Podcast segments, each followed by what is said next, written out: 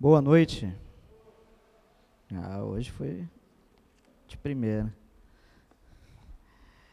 Meus irmãos, nós é, pensamos e nós sentimos no coração da gente trabalhar um tema. Serão dez domingos todo segundo domingo do mês. Então, novembro, dezembro, até agosto do ano que vem. É isso? É. A gente vai estar tá falando sobre esse assunto. A gente estava no slide ali, eu não vou botar, mas vocês estão enxergando aí. Igreja é essencial. Eu quero fazer uma introdução antes de ir para a palavra. A gente não vai ler um livro para vocês, a gente não vai é, dar uma aula, não, é pregação. Só que o assunto desse livro aqui é muito pastoral.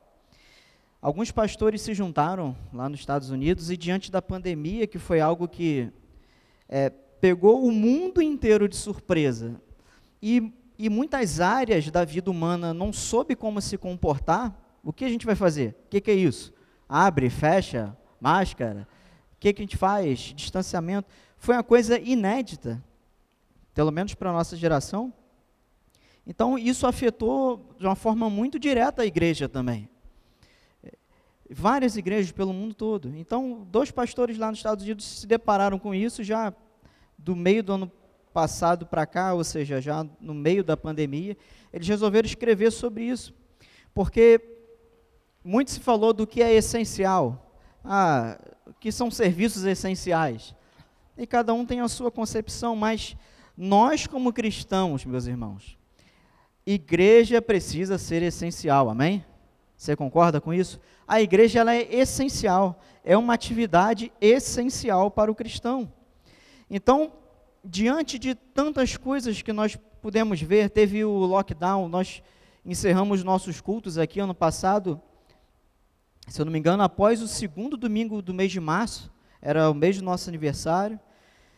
Se eu não me engano, foi isso, foi 15 de março, algum, alguma coisa do tipo. Nós tivemos dois cultos e encerrou, nós voltamos dia 12 de julho com toda aquela restrição. Hoje, graças a Deus, as coisas estão caminhando, é, pelo menos ao que chega para a gente, é, do número de vacinados muito alto, de contaminação baixa, de número letalidade do vírus baixa, graças a Deus.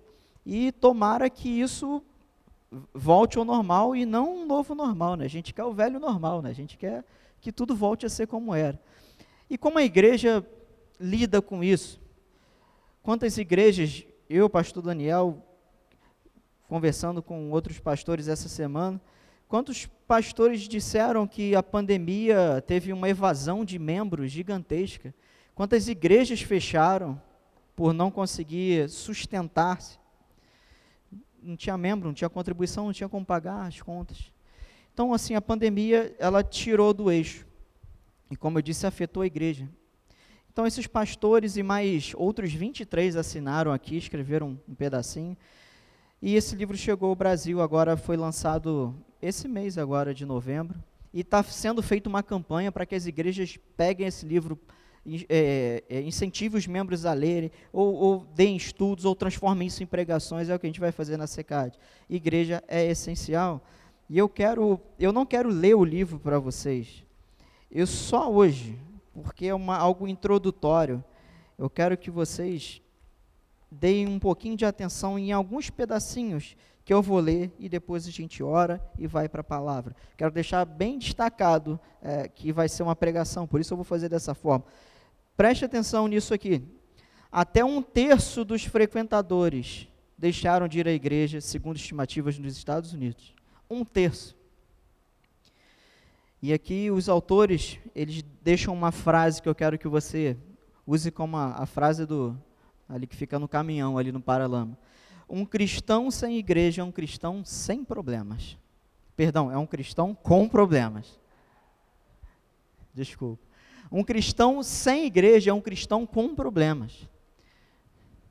Em alguma medida também não tem problema, né? Mas cristão precisa estar na igreja, e é óbvio que eu estou falando de igreja, eu estou falando de igreja física mesmo, não estou falando da igreja que é a igreja invisível, que é a noiva de Cristo, porque nós também somos, nós fazemos parte disso. Você não pode separar as coisas. Um cristão sem igreja é um cristão com um problema. Um cristão que não vem à igreja é um cristão que está com problema. Vocês estão rindo de mim aí. E aí eu vou acrescentar algo a mais. Um cristão que vem à igreja com o coração errado também é um cristão com problema.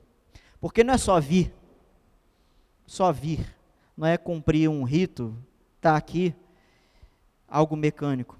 Vir para esse lugar com um coração, com amargura, com um pé atrás com os irmãos, com desconfiança, com falta de amor, com sequidão, com é, como é que eu posso falar?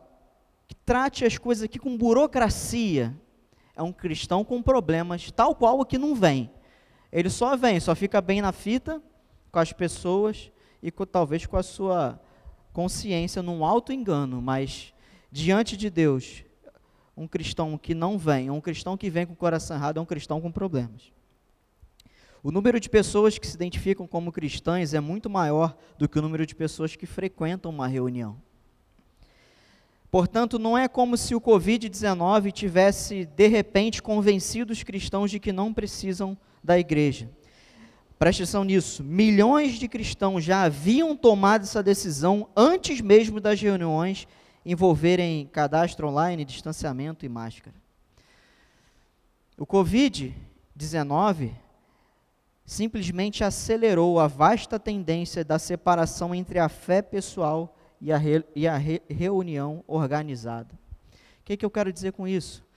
Muitos, muitos, já tinham no seu coração, antes de Covid, já tinham decidido que isso aqui não é necessário. O Covid só veio só para trazer isso à tona, ou para acelerar isso que já estava no coração das pessoas. Retomar a frequência na igreja já seria difícil se o nosso único problema fosse uma doença mortal nos mantendo separados por muito mais tempo do que esperavam. Mas o medo de contrair Covid pode ser o menor dos motivos que convenceu muita gente de ficar longe da igreja. Talvez o problema maior esteja lá no fundo, no coração. Os sermões online, falando sobre os cultos online, são sem graças, isso quando alguém se preocupa em assistir, lutando contra a distração, das crianças. De qualquer forma, os pastores normais não se comparam aos líderes corajosos da TV, que encaram os problemas, que falam, escrevem artigos. Além disso, com a pandemia, ficou muito mais fácil do que nunca assistir sermões online de outros pastores sem sentir culpa de dar o cano na própria igreja. Sabíamos que ninguém jamais saberia a diferença, já que não veríamos os nossos pastores pessoalmente de qualquer maneira. Todos nós temos muitos motivos para não voltar à igreja. Na verdade, muitas igrejas não esperem que voltemos. Estão lançando, igrejas, estão lançando igrejas virtuais e contratando pastores virtuais. Não há necessidade de acordar cedo domingo. Não há necessidade de se vestir para o culto. Não há necessidade de procurar uma vaga para estacionar. Não há necessidade de aturar bebês, os bebês de outros irmãos chorando. Não há necessidade de bater papo com gente cuja posição política você discorda. Não há necessidade de abafar um bocejo durante um longo sermão. Não há necessidade de provar do pão e do vinho. Olha só, que cenário. Nosso objetivo nesse livro, a palavra do autor, é convencê-lo a redescobrir a igreja. E o nosso objetivo, o presbitério da SECAD, é te convidar também a você redescobrir a igreja, redescobrir o amor por isso. Qualquer pessoa que ama a igreja deve aprender a perdoar e ser tolerante com os cristãos. Como eu falei aqui no louvor, existe algo espiritual nisso aqui. Quando nós é, estamos aqui domingo após domingo, nós estamos aprendendo a perdoar, estamos aprendendo a tolerar. E quem é egoísta e não quer perdoar, não vem, ou vem e se isola. Deus não nos convida à igreja porque é um lugar confortável para encontrar um pouco de encorajamento espiritual. Não, Ele nos convida para uma família espiritual de desajustados e rejeitados. Ele nos recebe em uma casa que raramente é o que queremos, mas é exatamente o que precisamos. Grave também essa frase. Vir para cá, às vezes não é o que a gente quer, mas é o que a gente precisa. Eu quero encerrar com mais algumas frases para a gente ir para o texto bíblico. Por trás de cada sorriso na igreja, você encontrará uma história. Você encontrará uma família que brigou desde que saiu de casa até a porta do templo. Você encontrará uma viúva sofrendo por uma perda que todo mundo já até esqueceu. Você encontrará uma alma solitária debatendo-se com dúvidas sobre a vontade de Deus em meio a uma vida de dor e sofrimento. Você pode encontrar até mesmo um pastor se perguntando como ele pode convocar a igreja a seguir a Jesus depois de uma semana que ele mesmo falhou tanto nisso. Então, por que redescobrir a igreja? O que poderia tirar você do conforto da sua casa novamente num domingo ou do sofá depois do trabalho em uma noite no meio da semana? O que acontece exatamente quando você vai à igreja? Não estamos nos referindo apenas às coisas do sermão, louvor, culto. Estamos falando sobre o que acontece além dos sorrisos, além das canções, além da leitura da Bíblia. Estamos falando sobre os planos e propósitos de Deus, porque a sua igreja é muito mais do que parece ser. É de fato a menina dos olhos de Deus, o corpo pelo qual Jesus Cristo se entregou. Igreja é essencial. São algumas partes que eu destaquei dessa introdução do livro. Eu quero que você agora fique de pé e abra sua Bíblia em Efésios 5. Quem depois quiser anotar essas frases que eu destaquei, é só me falar. Se não fosse o Covid, eu poderia passar o livro para vocês verem, mas as restrições sanitárias não nos permitem. Abra sua Bíblia em Efésios 5, 25. Um texto muito conhecido. Acho que geralmente ele só é abordado por um viés. E Paulo aqui tem duas intenções nesse texto. Diz o seguinte: Maridos, cada um de vós ame a sua mulher, assim como Cristo amou a igreja e a si mesmo se entregou por ela, a fim de santificá-la, tendo-a purificado com o lavar da água pela palavra, para apresentá-la a si mesmo como igreja gloriosa, sem mancha nem ruga, nem qualquer coisa semelhante, mas santa e irrepreensível. Assim, o marido deve amar a sua mulher como ao próprio corpo. Quem ama a sua mulher ama a si mesmo, pois ninguém jamais odiou o próprio corpo, antes alimenta-o, dele cuida. E assim também Cristo em relação à igreja, porque somos membros do seu corpo. Por isso, o homem deixará pai e mãe e se unirá à sua mulher, e os dois serão uma só carne. Esse mistério é grande, mas eu me refiro a Cristo e à igreja. Amém? Vamos orar. Senhor, nós te damos graças nessa noite pela tua palavra. Pedimos que o Senhor faça morada em nossos corações, que teu Espírito Santo ilumine as nossas mentes e corações, para que possamos entender a tua palavra, Senhor, para que possamos mudar, Senhor não nos permita, Senhor, eu te peço isso pela terceira vez, sairmos daqui, Senhor, iguais, mas que saímos daqui, Senhor, diferente, edificados, Senhor. Fica conosco e direciona, Senhor, tudo que for falado nessa noite. Nós oramos em Cristo Jesus e você diga amém. Pode se sentar. Esse texto de Paulo aos Efésios, como eu falei, geralmente ele é muito usado para falar sobre a questão familiar. E não tem nenhum erro nisso, tá certo? Porém, Paulo mesmo leva esse texto num sentido ambíguo. Tem dois sentidos aqui. E a gente vai abordar o outro sentido, que é o sentido da relação de Cristo com a igreja. Por que, que a igreja é essencial, meus irmãos? Por que, que nós temos que vir a um lugar com hora marcada se Deus habita em nós? Deus habita em nós, mas Deus também nos comissionou a congregar, porque isso aqui é parte essencial da vida cristã, é parte essencial do culto cristão. Deus, desde o Antigo Testamento, quando se relacionava com o seu povo de uma forma diferente, na velha aliança, o povo tinha um local de culto. E isso não mudou. Alguns acessórios mudaram, né? Não tem mais sacrifício. Jesus se entregou por nós. Não tem mais um sacerdote que media o povo com Deus. Não. Todos nós somos sacerdotes. Nós cantamos no primeiro, na primeira canção, o véu rasgou de alto a baixo. E todos nós temos acesso ao Pai. E pastor, bispo, é, apóstolo, seja lá o que for aí que tenha, não é sacerdote que media ninguém com Deus. Somos apenas orientadores, auxiliadores, no sentido do pastoreio, do cuidado, de levar a palavra de Deus para você. Mas você tem livre acesso a Deus. A oração do pastor não é mais forte, ela não chega primeiro no céu. Os anjos não dão preferência, você não. Não. 1 Pedro 2,9, ele nos fez reis e sacerdotes. É uma doutrina da, da reforma protestante, o sacerdócio de todos os cristãos. Não existe uma figura humana, como Moisés era o mediador. Hebreus fala que Jesus se tornou mediador. Como Arão era o sumo sacerdote, o mediador, Jesus é o mediador. Ele acabou com isso. E por meio dele, nós temos livre acesso ao trono do Pai. E Paulo aqui está trazendo, nesse, nesses ensinamentos, a necessidade de entendermos o relacionamento de Cristo com a igreja. E estarmos aqui, estarmos congregados, meus irmãos, como o, o texto falou, a igreja é muito mais do que parece ser. Porque o, o, a rotina acaba fazendo parecer que é só uma reuniãozinha, às vezes legal, às vezes chata, às vezes cheia, às vezes vazia, feriadão, temos muitos irmãos viajando. Mas nós precisamos entender que a igreja de Deus é um corpo.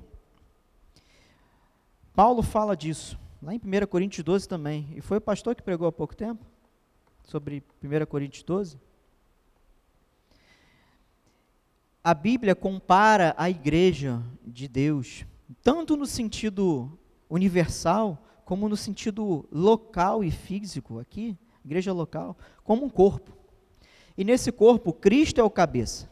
Lá no verso 23, eu comecei do 25, mas 23 ele fala: o marido é o cabeça da mulher, assim como Cristo é o cabeça da igreja, sendo ele mesmo salvador do corpo. Cristo é o cabeça da igreja. É ele quem dá a direção, é ele quem ordena, é ele quem comissiona, é ele quem manda e quem desmanda. A igreja, meus irmãos, ela é esse corpo. E lá em Mateus fala que quando nós estamos reunidos, congregados, tudo que é ligado na terra é ligado no céu.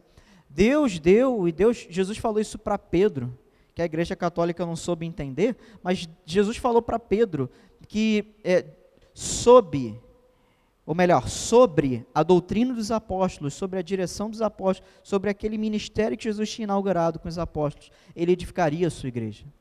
E Jesus entregou à igreja as chaves da vida, da salvação. Nós não somos salvos porque nós viemos à igreja. Ninguém é salvo por vir na igreja. Mas quando nós somos salvos por Deus, nós frequentamos a igreja. A matemática é diferente, como o pastor falou aqui da oferta. A gente não dá para receber, né? porque nós recebemos é que nós damos. Nós não amamos a, a, a Deus porque nós amamos a Deus. Nós amamos a Deus porque Ele nos amou primeiro. As coisas com Deus são sempre diferentes da nossa lógica. E nesse corpo, no qual ele é o cabeça, ele é quem manda, ele que dá as diretrizes.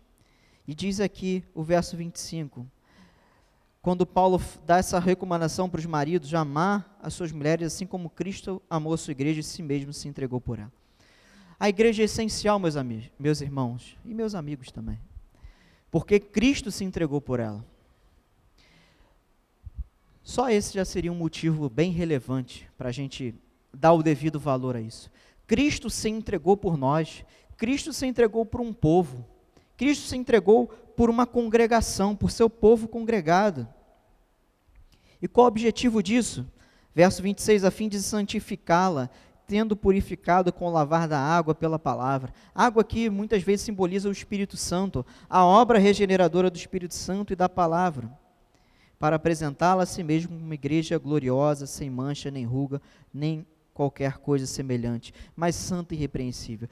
Nós somos uma família, nós somos um corpo Cristo é o cabeça. Ele se entregou por nós. E o propósito disso é nos fazer, nos conduzir, nos fazer chegar a Deus, santos e irrepreensíveis. Amém? Você está aí? Sem mancha, nem ruga. Ou seja, nós viemos aqui e a igreja é essencial porque é no processo da congregação que nós somos aperfeiçoados. É no processo da congregação que nós somos santificados, que Ele vai tirando as nossas manchas, que Ele vai esticando as nossas rugas. Inês aí, a esteticista, sabe? A ruga, não tem mais ruga, não precisa ir lá na Inês. Não, precisa sim, gente. Vou fazer antipropaganda, não. Mas no sentido espiritual. No sentido espiritual, sabe? As rugas da nossa alma. Como eu falei aqui no louvor, sabe? As nossas imperfeições de caráter, as nossas fraquezas morais, é aqui nesse lugar, sendo ministrados pela, pela palavra e congregado uns com os outros, como os, os, pastores aqui do livro falaram, sabe, por detrás de cada um irmão desse, aí vai, olha para o lado, vou, falar, não vou mandar você falar nada para ninguém, fica tranquilo, mas vai olhando assim, sabe, para frente, para trás, olha mesmo, vai lá, olha para trás, tá vendo? Cada um de um jeito, dois carecas aqui, ó, adianta, Júnior, não tem para onde ir. Sabe? É nessa diferença que a glória de Deus brilha. Que não, não teria graça nenhuma todo mundo igual aqui, pensando do mesmo jeito, vestindo a mesma, aí seria uma seita. E seita não é coisa de. Não é crente, não. Como é que o pastor lá, Valadão fala? Vocês são crentes, não. Mas é nessa diferença que Deus age, e é nessa diferença que nós nos lapidamos um ao outro. Esse irmão que você olhou para o lado, para trás, ele é uma ferramenta de Deus para te aperfeiçoar.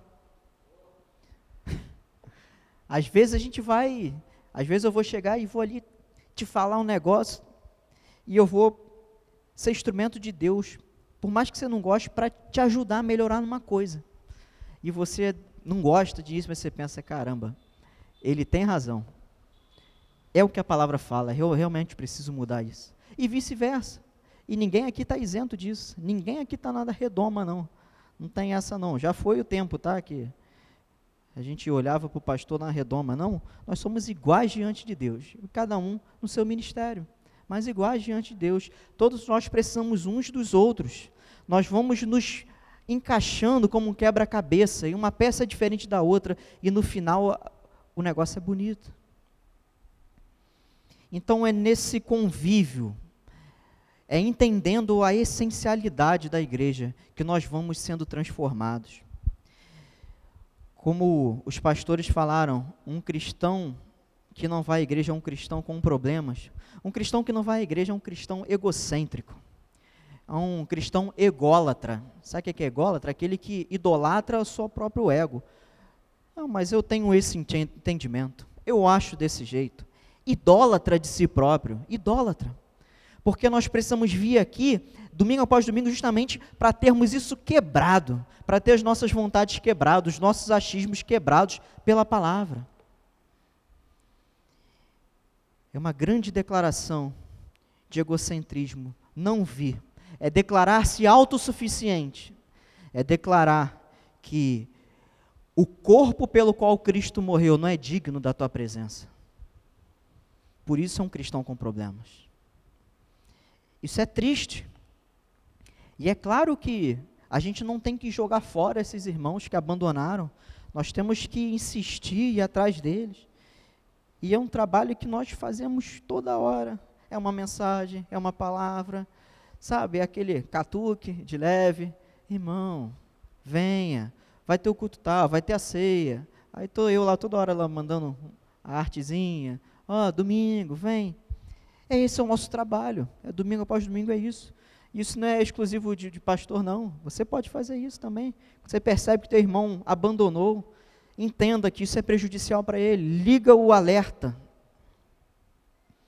E Paulo continua no verso 28. Assim o marido deve amar sua mulher como ao próprio corpo. E Paulo fazendo essa analogia de Cristo e a igreja, e o marido e a mulher, ele traz informações que se completam e fazem sentido para as duas esferas. Ele fala que o marido deve amar sua mulher como o próprio corpo. Quem ama sua mulher ama a si mesmo. De igual modo, Cristo ama o seu corpo. Cristo ama a sua igreja.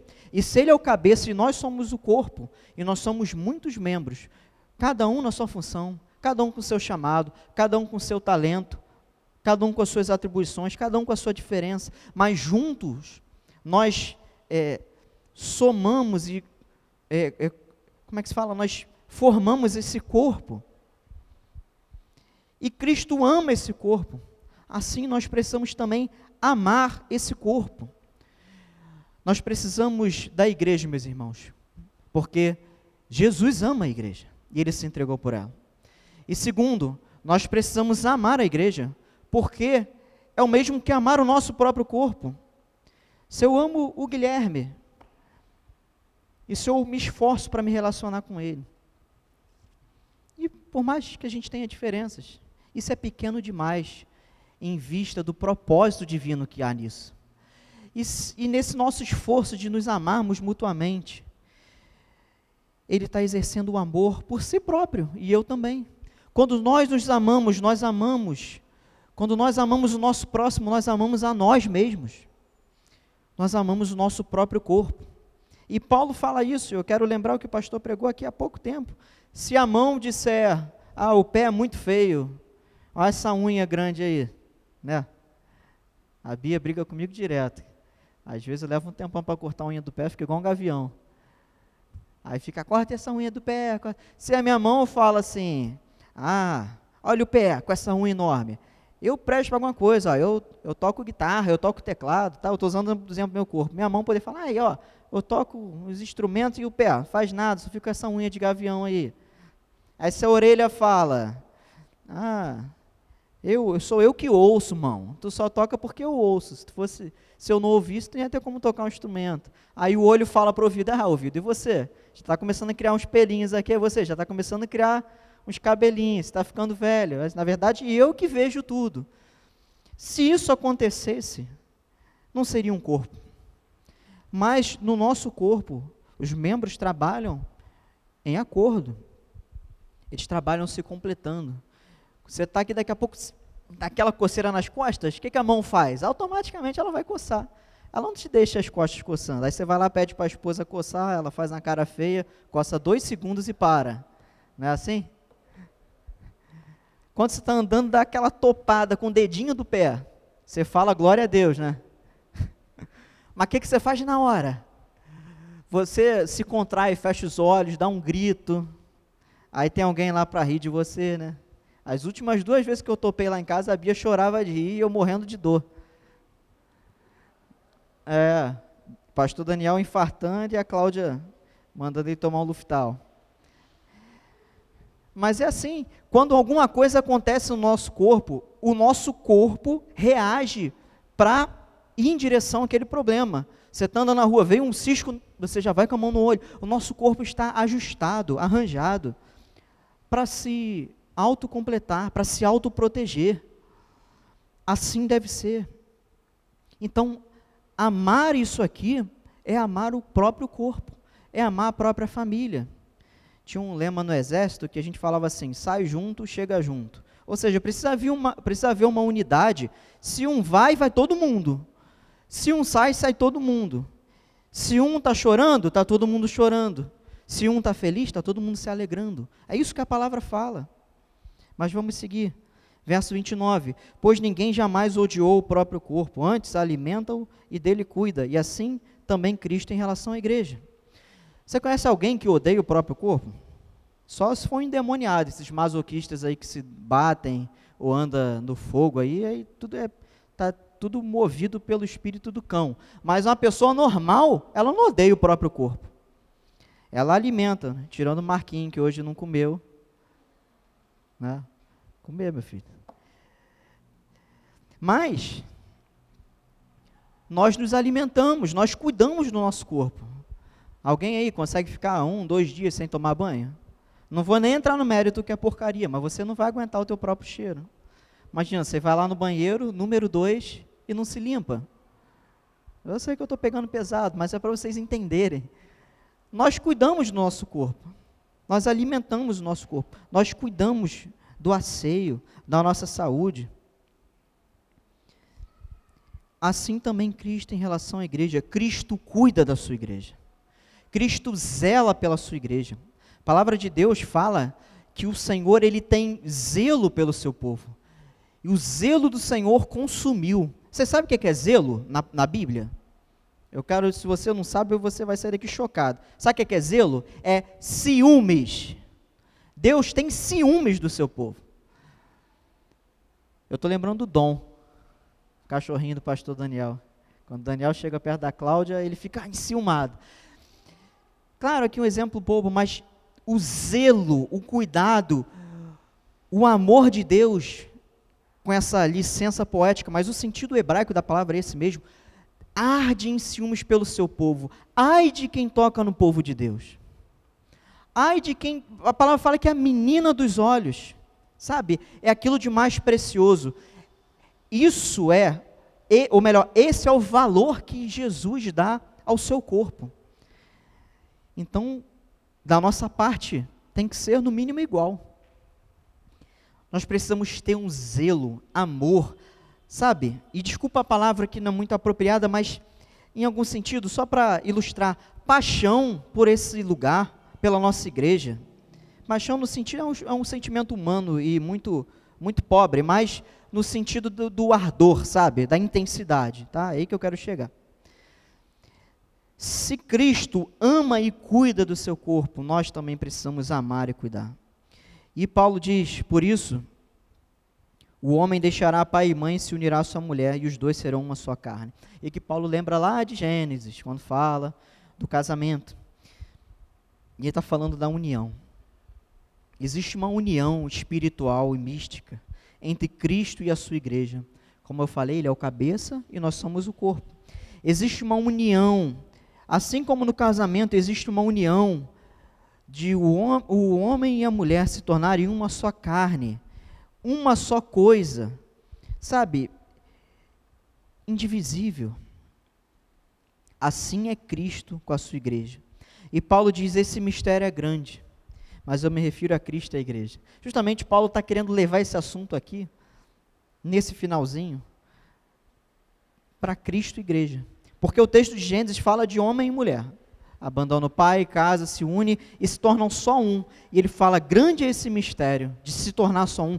É um mistério, é uma coisa que nós não temos como explicar, mas é algo que espiritualmente acontece, que Cristo está unido à sua igreja de forma indivisível. E Paulo, entendendo isso aqui, assim como Romanos 11, quando Paulo chega lá no final falando sobre a salvação de Israel, e ele diz, ele para e fala assim, é, Ó, com profundas riquezas, o conhecimento, o saber de Deus. Paulo está entendendo ou tentando entender um assunto tão complexo que ele para assim e ele louva o conhecimento, a sabedoria de Deus diante de um assunto tão complexo, tão misterioso. E aqui ele faz a mesma coisa.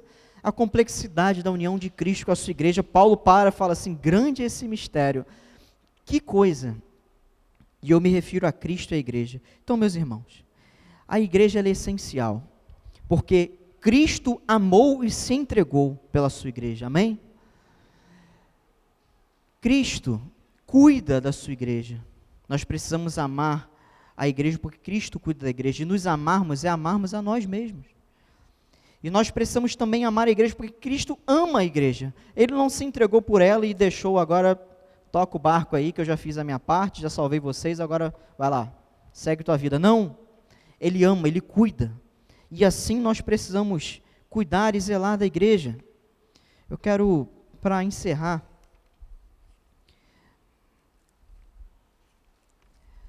nessa caminhada, meus irmãos, de, de tantos assuntos que nós vamos falar, por que, que a igreja é essencial, e trazer assuntos e mais assuntos nesse sentido, nós vamos fazer algumas perguntas. Hoje foi só uma introdução, só para você entender a grandeza da igreja. Como realmente a igreja é muito mais do que a gente pensa que é.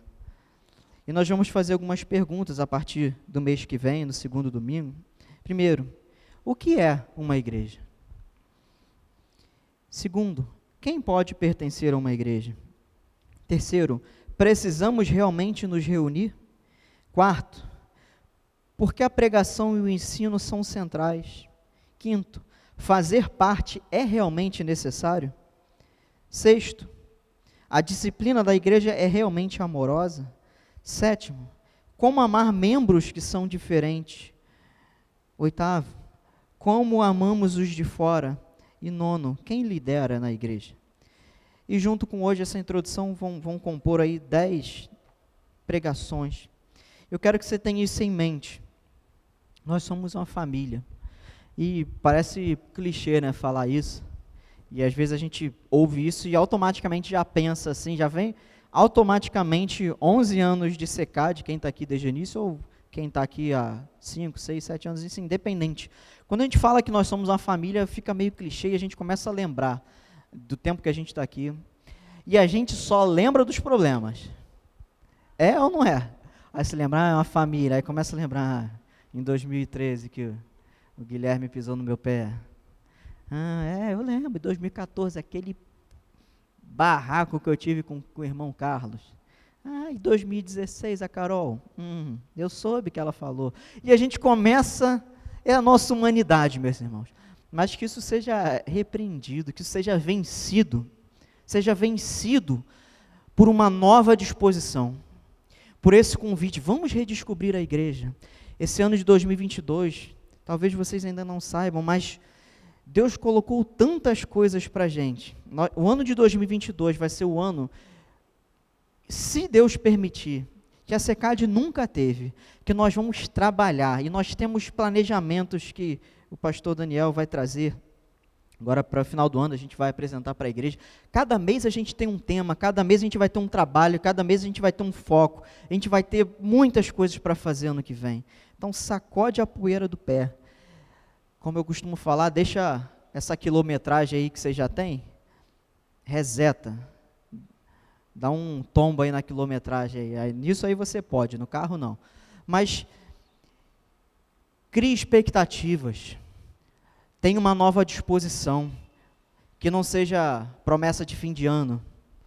Ah, 2021 acabou, e a gente aqui, culto de Natal, todo mundo chorando, lembrando o nascimento do nosso Salvador, e você fala: Senhor, 2022 é meu ano, eu vou voar, eu vou decolar, vou voar como as águias, vou subir no cume do monte e ver tua face, Senhor. Aí, final de janeiro, a gente já está soterrado de problema, de conta, de boletos, de coisas que sobrevêm, são inerentes à vida humana enfermidades, aí bate o carro, fura o pneu, é demitido. Meus irmãos, nós vamos nos deparar com essas coisas, mas se o nosso coração, preste atenção nisso, se o nosso coração estiver aberto, disposto e queimando, sabe, em ser diferente, nós seremos diferentes com a ajuda de Deus porque Ele nos ajuda, Ele nos capacita. Mas coloque isso no seu coração, tenha uma nova disposição, amém? Vamos redescobrir a igreja.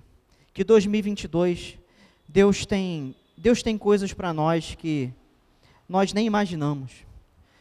Deus tem coisas para nós que nós esperamos acontecer. Deus tem coisas que nós nem esperamos.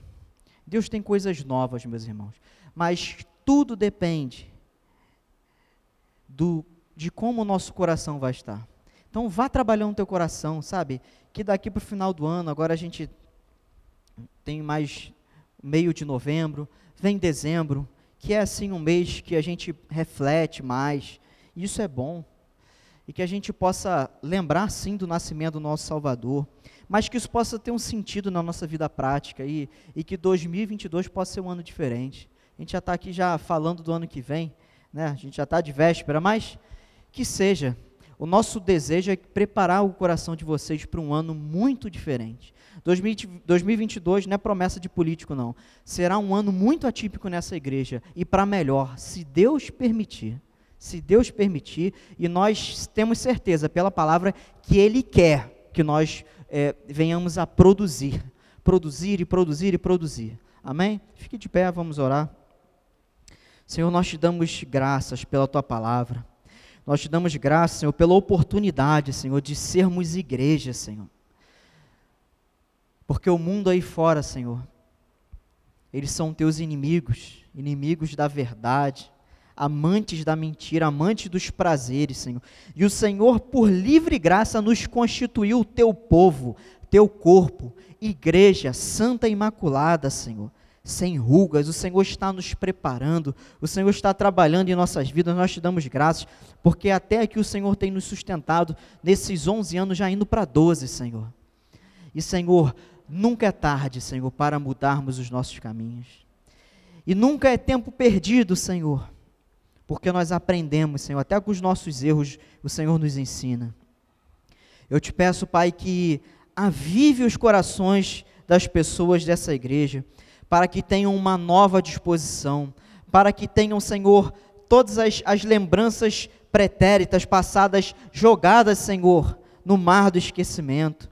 Todos os problemas, todas as angústias, todas as mágoas, todos os rancores, todos os, os pés atrás, Senhor, sejam, Senhor, jogados de lado, jogados para o, para o esquecimento, e que todos nós, Senhor, possamos fazer acontecer uma nova igreja no ano que entra, Senhor. E desde já, Senhor, dando os passos necessários, Senhor, amando a igreja, vindo à igreja, cuidando da igreja, Senhor, zelando pela igreja, Senhor. Coloque-se em nosso coração, Senhor, que isso aqui é tão essencial, Senhor, do que o alimento que nós comemos dia após dia, Senhor. Porque aqui nós nos alimentamos da tua palavra aqui nós exercemos a fraternidade cristã, aqui nós nos ajustamos, Senhor. E nisso o teu nome é glorificado, Senhor. Eu te peço essa é a minha oração, que meus irmãos possam sair daqui, Pai, com um novo coração, com uma nova disposição. Não porque é um tema, não porque foi o livro, não porque nós decidimos falar sobre isso, não, Senhor mas porque nós temos a plena certeza que essa é a tua vontade revelada na tua palavra que sejamos unânimes, uníssonos, vivendo em amor, um corpo ajustado, nos amando, nos suportando em amor, tolerando e produzindo para o teu reino e para a glória do teu nome, Senhor. Nós oramos em nome de Cristo Jesus. Amém. Amém.